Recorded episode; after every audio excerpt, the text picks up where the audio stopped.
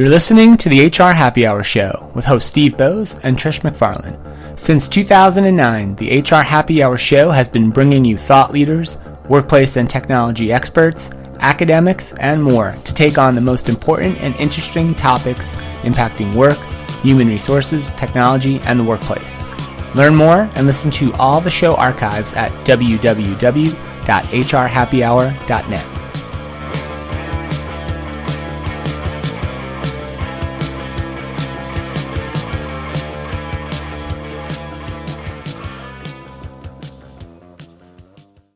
Hey, welcome back to the HR Happy Hour Show. My name's Steve Boese. Great to be with you today, recording this right before the Memorial Day weekend. And if you've been listening to the show on a regular basis this year, you've heard me complain about the weather incessantly, uh, nonstop, really, for months. And I, I'm happy to report in Western New York, spring is finally here. 75 degrees, sunny, beautiful. I think as soon as this recording is done, I, I might go to the park or go have a barbecue or something. So I'm really excited about that.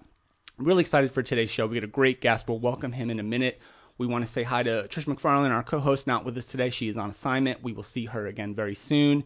I also want to thank our show sponsor, Virgin Pulse, and share some really exciting news that was released this week from Virgin Pulse. They are merging, yes, merging with RedBrick Health to create the world's largest, most comprehensive digital health and engagement company and they will deliver the industry's only fully integrated digital platform with benefits navigation, live coaching, and more. It's really exciting news from Virgin Pulse. You can learn more about what Virgin Pulse is doing and about the merger with Redbrick at www.virginpulse.com. But thanks to them as always, and congratulations to the whole team there. Uh, HR Tech Conference, of course, I'll keep mentioning this for a couple more months. Tickets are selling like crazy. We are super excited for the conference this year in September, you can go to www.hrtechconference.com. Use my code Steve, all caps, Steve300 for $300 off your registration for the event in September. That's my gift to you. Don't say I never gave you anything. Finally, a couple of quick HR Happy Hour show updates. Plenty of new content coming on the podcast network. We're Only Human, HR Market Watch, Research on the Rocks, more to come. Stay tuned. We've been having unbelievable quarter. The thanks to everybody who's listening, sharing, and downloading. It's it's incredible how much the network has grown. And finally, speaking of growth, I'm really excited about this.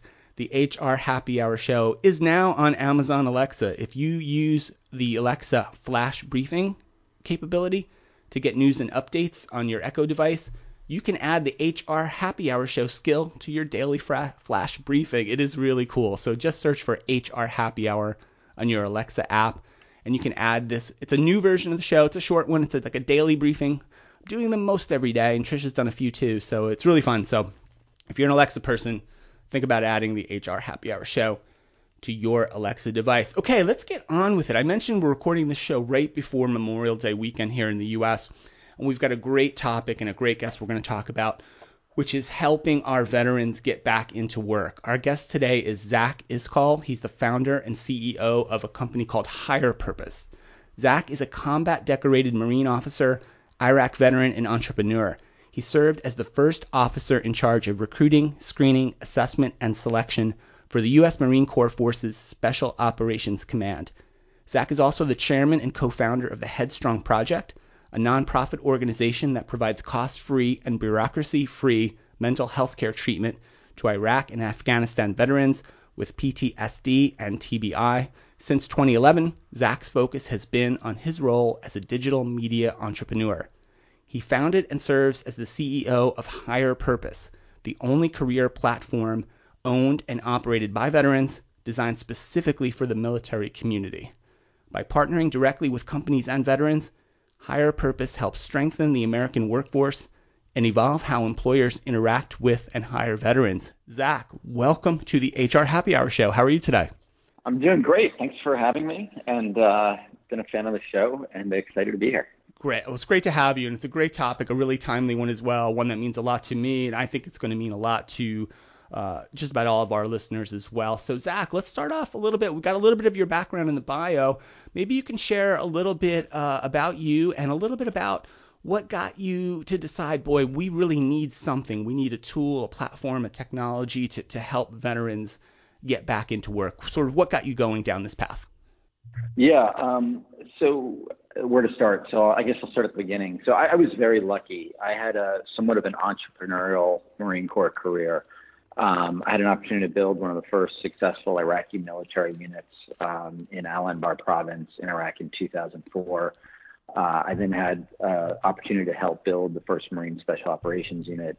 And as part of that, my last job in the Marine Corps was I, I helped build and run the recruiting screen assessment, recruiting screening assessment and selection program for Marine Special Operations. And throughout all of those um, um, roles, I had the opportunity to work with really remarkably talented and impressive groups of Marines. Sure. Uh, and I could tell stories for days about the work that they were doing. I mean, you know, some of them 18, 19 years old, leading Iraqi soldiers uh, in 120, 130 degrees heat through the second battle of Fallujah, the biggest battle of the Iraq War, then playing a role in, you know, really getting to work uh, um, with some of these men and women as we were building the first Marine Special Operations Unit.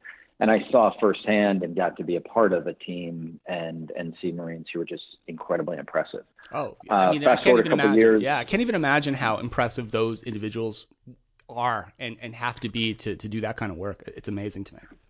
They, they, they truly are the best and brightest of the generation. Yeah. And uh, fast forward a couple years after I got out of the Marine Corps, some of my, my guys were struggling with transition. And, and I think part of that was really that there's a lack of familiarity amongst military service members with the civilian job market. Right. You know, this is this is a population that that dreams their entire lives about joining the military.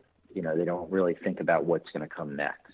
And I thought that there was a real need to sort of develop tools to inform them about some of the really remarkable opportunities that are out there, how to navigate uh, the civilian job market, and and make a successful career transition.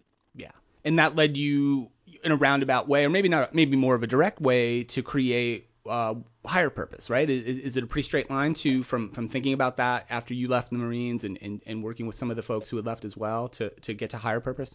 Yeah, absolutely. And so a couple years after I got out, I, I knew I wanted to start my own business, and I had this background in recruiting and assessment and selection, and so I figured I could apply those skills to uh, help solve this problem. And, and one of the things that was really interesting that I, I, I wouldn't say I learned, I sort of had a, a instinct that this would be true, is really we like to think of ourselves not so much as helping veterans find jobs, but more we really help companies hire remarkably talented veterans, transitioning service members, and their spouses. And that this is really, you know, especially in this day and age when you have incredibly low unemployment, when you have a skills cap, this is a talent pool that every smart business needs to be tapping into if they want to be competitive in the you know proverbial talent wars. Yeah, that's a great Zach. Uh, that's a great way to frame it too. And you know, when everything like I've been doing this kind of stuff for a while, and almost every kind of HR and talent initiative, you know, always comes back to well, you know, is this good for our business? Is this a business initiative and not a HR initiative, right? Those kinds of things, and framing the the opportunity here as a great opportunity for businesses and organizations to tap into an incredible talent pool. That's the way to solve it, right? And that's the way to get people's attention too, I think. Yeah, absolutely. And and you know, as you dive into the numbers, you know, you'll see veterans make more money. We have lower unemployment. We have higher rates of entrepreneurship. We have higher rates of management. Um, we we are a very very successful segment of the population. Now that's not to say there are not very real challenges with transitioning out of the military, especially if you've been in a combat environment. Um, but at the same time, this is a remarkable pool. I mean, there is there's an amazing statistic uh, that 76% of 18 to 24 year olds, 76% are not qualified to join today's military because wow. they are not educated enough, they don't test high enough on the intelligence and aptitude tests. They're not fit enough, uh, or they have a, a criminal records or history of drug use. So it's the top 24% of young Americans who are even eligible to serve. And then of that, it's an even smaller percentage that actually has the motivation and uh, desire to raise their right hand and serve. Right. And and then also to succeed, right? To to to have a successful military career as well. That's probably reduces that number even more, right? Folks who make it through. Yeah, absolutely. And and you think about like if you leave the military with an honorable discharge, it means not only have you met that standard, but it means that you have shown that you are uh, capable of, of completing tough, difficult training, often very technical training.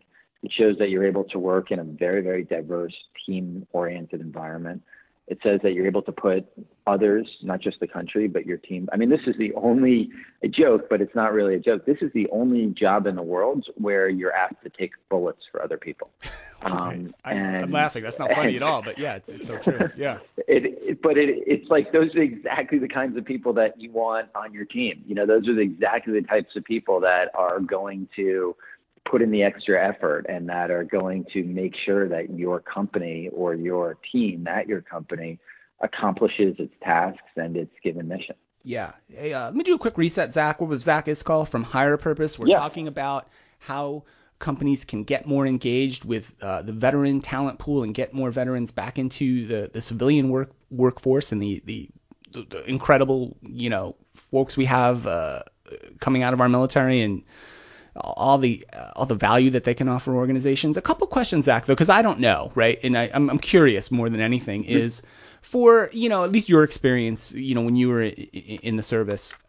Does the service kind of do anything for these men and women to kind of help prepare them for life after the military? Does anything happen while they're still in, or they kind of they leave, they get discharged, and, and they kind of don't know what to do? What what kind of happens on on their way of exiting the military?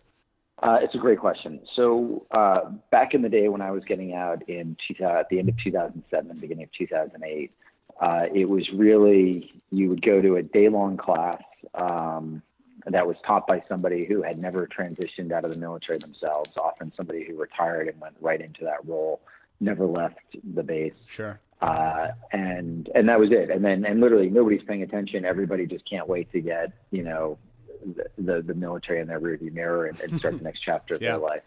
Um, whereas today they they've become much more adept and have developed. Really, it varies from service to service, but it's usually a three to six months before you get out. You start doing uh, different types of programs, different types of classes to prepare you for your transition um, helping you with your resume. Every single person leaving the military is required to have a LinkedIn profile before they like. Wow, you cannot check out of the military unless you have a resume. I, I never, I never, LinkedIn never would have known that. Yeah. Yeah, then they help you also sort of navigate your benefits. You know, when you leave the military, you have phenomenal benefits, especially the GI Bill that you can use to invest in yourself. And you can use that GI Bill to become a computer engineer, computer developer, software developer. You can use it to become an airplane pilot. You can use it to go back to school to get an advanced degree, and um, and and so they really make sure that that veterans are using those benefits uh, to the best of, of mm-hmm. their abilities. Okay.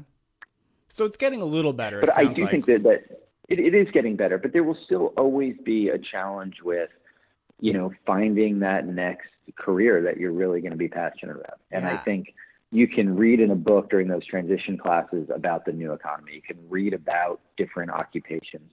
But until you actually do something, until you actually sit in the seat, it's sort of hard to know. And so there is usually a one to two year adjustment period for transitioning service members before they really settle into a role. And one of the things that the data shows is that often veterans are more likely to jump around from company to company for the first year or two of their transition. Okay. And then once they settle in, they are often likely to stay in that company for a significantly longer period of time than their civilian peers. Right. So once that right fit, that right match, that right kind of balance is struck, it tends to work out really well for the veteran as well as for the organization.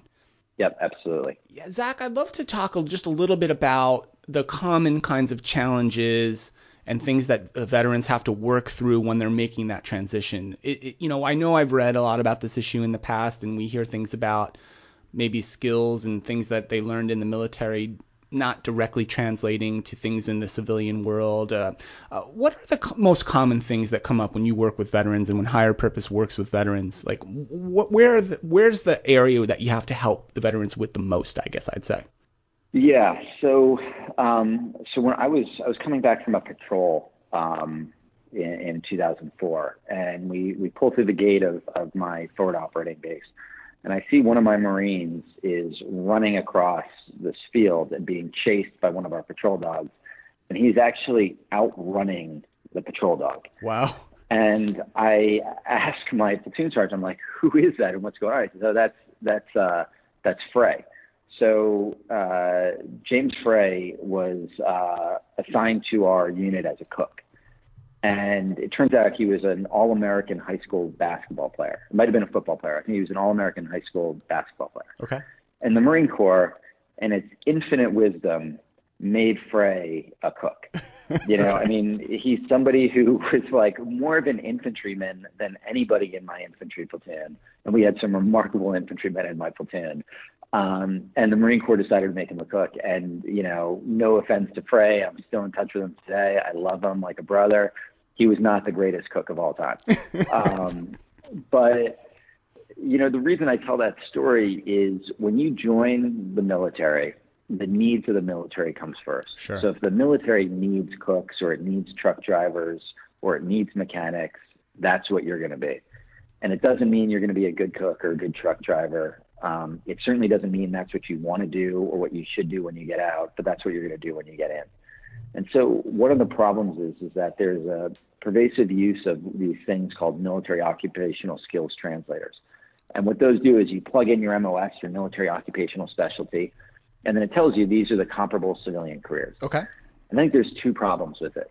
One is, um, as I just explained, you know, when you join the service, the needs of the service come first. So if you're a truck driver in the service, it doesn't mean you're a good truck driver. It doesn't mean you want to be a truck driver, and it certainly doesn't mean you should be one when you get out. Right. The other problem with it is, you know, when when when you uh, do get out, you're supposed to be making a transition. You're supposed to be finding a new career, um, and and those occupational skills translators, um, I think, can cause transitioning service members sometimes to shortchange themselves, and it can cause hiring managers to automatically assume somebody's not the right fit. Okay. And the third thing I'll say about that is, if you are looking for somebody with a specific skill set in the military, and you want to hire that person, you don't need a skills translator to figure out if they have the skill. If you're looking for helicopter mechanics or hydraulic mechanics, or you're looking for somebody who's a nurse or software developer or a manager, it's pretty clear that what they did in the military is that in the yeah. civilian job market. Yeah. Um, and I think the bigger question is is um, really arming transitioning service members with the tools, the GI Bill, for example, to acquire new skills, giving them training programs in your companies so that they're able to acquire new skills. And I think the way that, that I look at it is there's really two things that you need to look at when you're hiring people. You know, cultures and values, and the other is skills and knowledge. And when you think about the, the, the culture and values of the military, they are cultures and values that are shared by just about every company in America, right? Right. Teamwork, integrity, work ethic, putting others first, being mission focused. I mean, these are these are the cultures and values that most companies would espouse and would would expect from their employees. On the knowledge and skills front, you know, as I said earlier, this is a population that has demonstrated that they can acquire new skills. And I think the question is, is one, um, are you providing them the mentorship and the guidance that they can use their benefits, their GI Bill, to acquire those skills through education? But also, do you have programs within your companies that will give them the opportunities to acquire those skills? And if you make those investments, you will you will have a remarkable employee. Yeah, Zach, I'm glad you kind of brought up the the kind of employer side of the the equation here because that's what I wanted to kind of transition to next and, and ask you about is is what are and I, I, imagine it's some of the similar things as well in terms of skills translation and understanding how they translate but what what are some of the things that employers struggle with say if they do struggle? And I, am I'm guessing some do um, when it comes to engaging with this pool of talent and trying to work with uh, uh, service members after they've left the military? What what are some of the things that you see come up often when you talk with employers around this issue? Yeah, so I think a lot of employers approach um, this space. There's, there's really a couple different types of employers. There's some that have that understand that tapping into the military talent pool is absolutely vital to them being a successful company. And there's no shortage of brands like that that really, really rely on military talent from, you know, companies like like Delta and United to FedEx to, you know, GE uh, to Verizon. I mean, mm-hmm. there's there's USAA is another great example. Sure. Um, that that really rely on military talent to to drive their business, and they understand that 250,000 people a year are transitioning out of the military. Wow, I was, I was about to ask you that. 250,000. Wow. 250,000, and at a time when you have record low unemployment, um, this is a this is a constant source of fresh talent into the marketplace that every company should be competing for. So I, I think I think so. There's those types of companies. Then there's companies that approach this because you know they they think it's philanthropic. They think there's something charitable about it. Um, and I think for those companies, um, it's great that they are that they're stepping forward, that they want to hire people who have, have served their con- country. Mm-hmm. But I think they're always a little bit surprised that how competitive this talent pool is. And so, for example, um, you know, when when you think about somebody transitioning out of the military, you know, you're looking at somebody who joined when they're 18, now they're leaving, and they might be 22, 23 years old. Now, if they use their GI Bill to go back to school, now they're graduating with their bachelor's degree, and they're 26, 27, 28 years old. So they're 28 years old. They're entering the job market for the first time military service members and veterans start families early. So often they're married, they might have a kid or 2 mm-hmm. um, and so if you're looking to hire somebody who is an entry level employee as a veteran, um, and you are putting them into the same pipeline as a 22 year old recent college grad, well, that veteran is is going to expect a higher salary. Right. Um, they are going to expect greater um, responsibility early on in their career. Um, and so, like other what would sort of be called non-traditional talent pools, I think com- the biggest struggle is is companies need to be uh, make investments in being more flexible in order to hire this talent pool. And so, a couple examples of that are number one, be prepared to pay more money for for transit for for military service members, veterans, and spouses. Um, we have lower unemployment, we make more money, we're starting our careers a little bit later. Um, but when you're leaving the service, you know, you are making a, a, significant amount of income.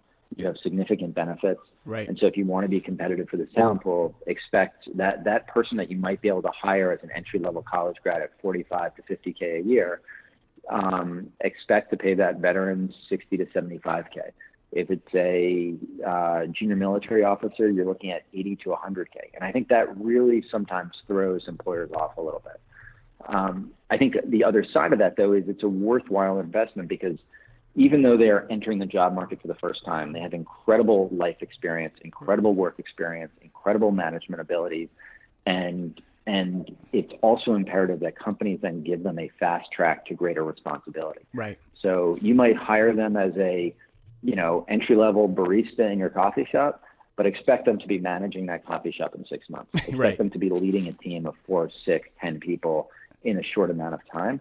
But they need to get that experience of how to run that organization or run that team. Yeah. And um, and so I think that's important too.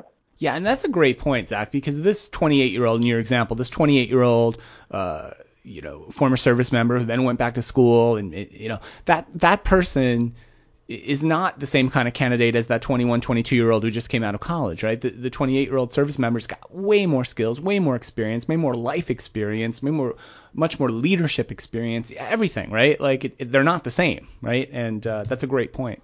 Yeah, absolutely. Um, and just one other, you know, while we're on that, one other just sort of tip I would give to employers is when you write your job descriptions um, and you say, you know, college degree required. Um, I would always write college degree or requisite military experience. Um, because I would argue that four years in the military is the equivalent, if not more valuable, than four years in college. Yeah, that uh, Zach, I, that is a super point, and I'll, uh, uh, you know, it's so. I just wrote about that on my site this week, maybe yesterday, the day before. Not sort of in the military context, but w- this concept of what they call degree inflation and how um, how rampant it's become across a wide swath of jobs where employers are are posting these quite frankly, artificial degree requirements, right, as a method, a screening method or a proxy for some other type of skill that they maybe assume that a degree confers on a candidate. But I'd argue that the military experience is not just a proxy for those skills; it's it's proof of those skills, right? Uh, beyond say a bachelor's degree. Oh, absolutely. Yeah. That was. I'm glad absolutely. you. and I think you know, and one of the things that's interesting about non-traditional talent, and when I say non-traditional talent, I mean this could be stay-at-home moms who are entering the workforce again, professional athletes, older workers, mm-hmm. especially veterans, transition service members.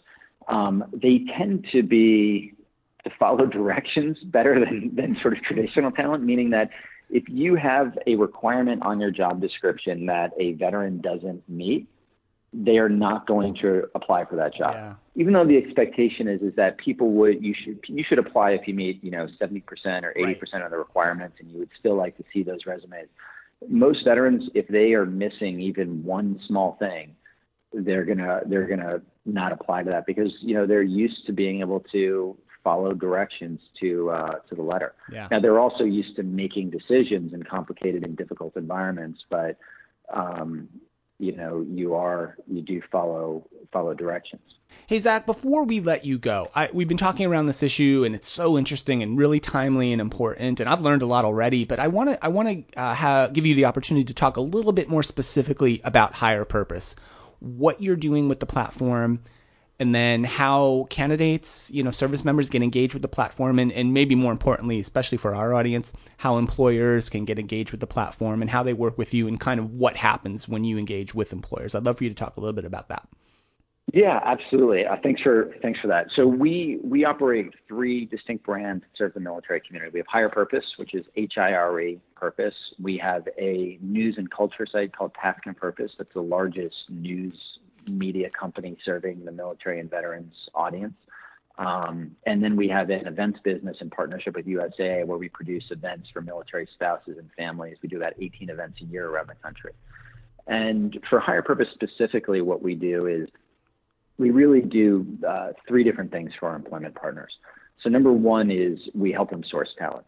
So we have a job board on our site, but more importantly, we have a, a, team who actually will go out and do hiring campaigns to help you find the right candidates for your roles. So when a company reaches out to work with us, we spend uh, a little bit of time really understanding what their needs are, what are the roles that are difficult to fill, what are the roles that are a good fit for our talent pool. Sure. And then we use our database. We have the largest database of active job seekers with military experience and spouses.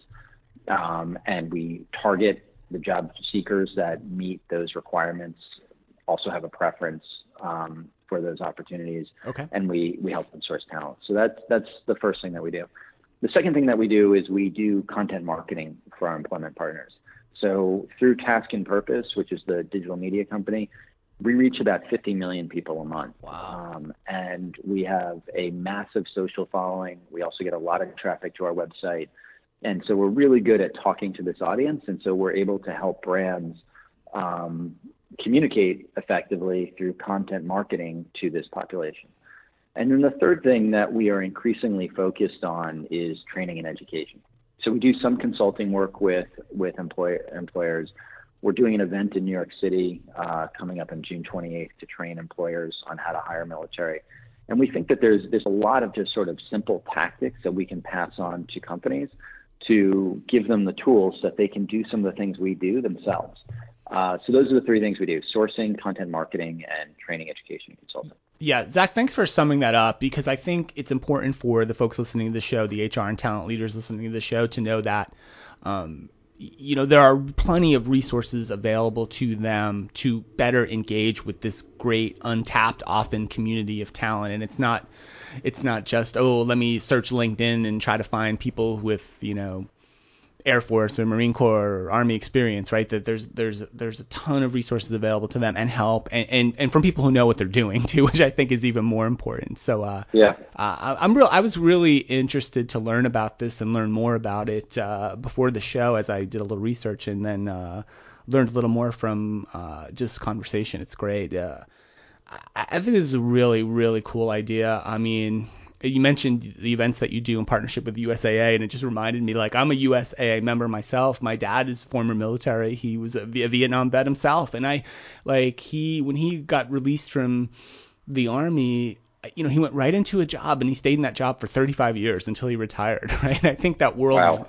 Yeah, he was lucky. Yeah. Yes. Uh, I wish I never asked him like how he found that job or how it worked out. It'd be an interesting story to know. And um, I'm sad I never asked him uh, about it. But um, but uh, so uh, Zach, first of all, uh, the website for Hirepurpose, uh, it's hirepurpose.com. And um, yep, hirepurpose.com. Yeah, we'll direct that. We'll have that all in the show notes. We'll direct folks to check that out and, and, and learn more about what Hirepurpose is doing. Learn more, learn more about how to more effectively engage this talent pool. And, and man, the numbers are incredible. 250,000 exiting service members every year. And, and as you said, uh, Zach, I'm a bit of a labor market geek myself, and you know, all you know, almost record low unemployment, uh, absolutely a record high open jobs according to the the BLS, 6.6 million open jobs in the United States right now. Wow. More than ever since they've been recording this data since like about 20 years ago. So it's a great it's a great opportunity. It's a great time. It's it's it's not just the right thing to do. It's the right thing to do for your business. So um, uh, Zach Iscol from Hirepurpose. Uh, first of all, I want to thank you for your service. You know, uh, it's uh, and and thank you for what you're doing for for veterans uh, today. I'm I'm I'm really appreciative, and uh, I just I've, I've I've been real happy to learn about it. Terrific. Well, thank you so much for the time today. This has been great to to be on the podcast, and looking forward to staying in touch and uh, really appreciate it. Thank yeah, you. absolutely, Zach. I will do. And so uh, thanks again to Zach Iscol from Hirepurpose. A great conversation. I encourage everybody, especially running into this Memorial Day weekend, take a few minutes to think about uh, everything that veterans can offer for y- your organization and, and what they've done for us and what you can what they can do for you. So uh, awesome. So thanks so much, Zach Iscol, again from Hirepurpose. So uh, that's it today from the HR Happy Hour Show. Um, my name is Steve Boese. Uh, remember to subscribe to the HR Happy Hour Show on Apple Podcasts, Stitcher Radio, or wherever you get your podcasts. Just search for HR Happy Hour. We will see you next time. Thanks for listening. Bye for now. Thanks for listening to the HR Happy Hour Show, your source for information and conversation on work, the workplace, technology, and more. Learn more and listen to all the show archives at www.hrhappyhour.net.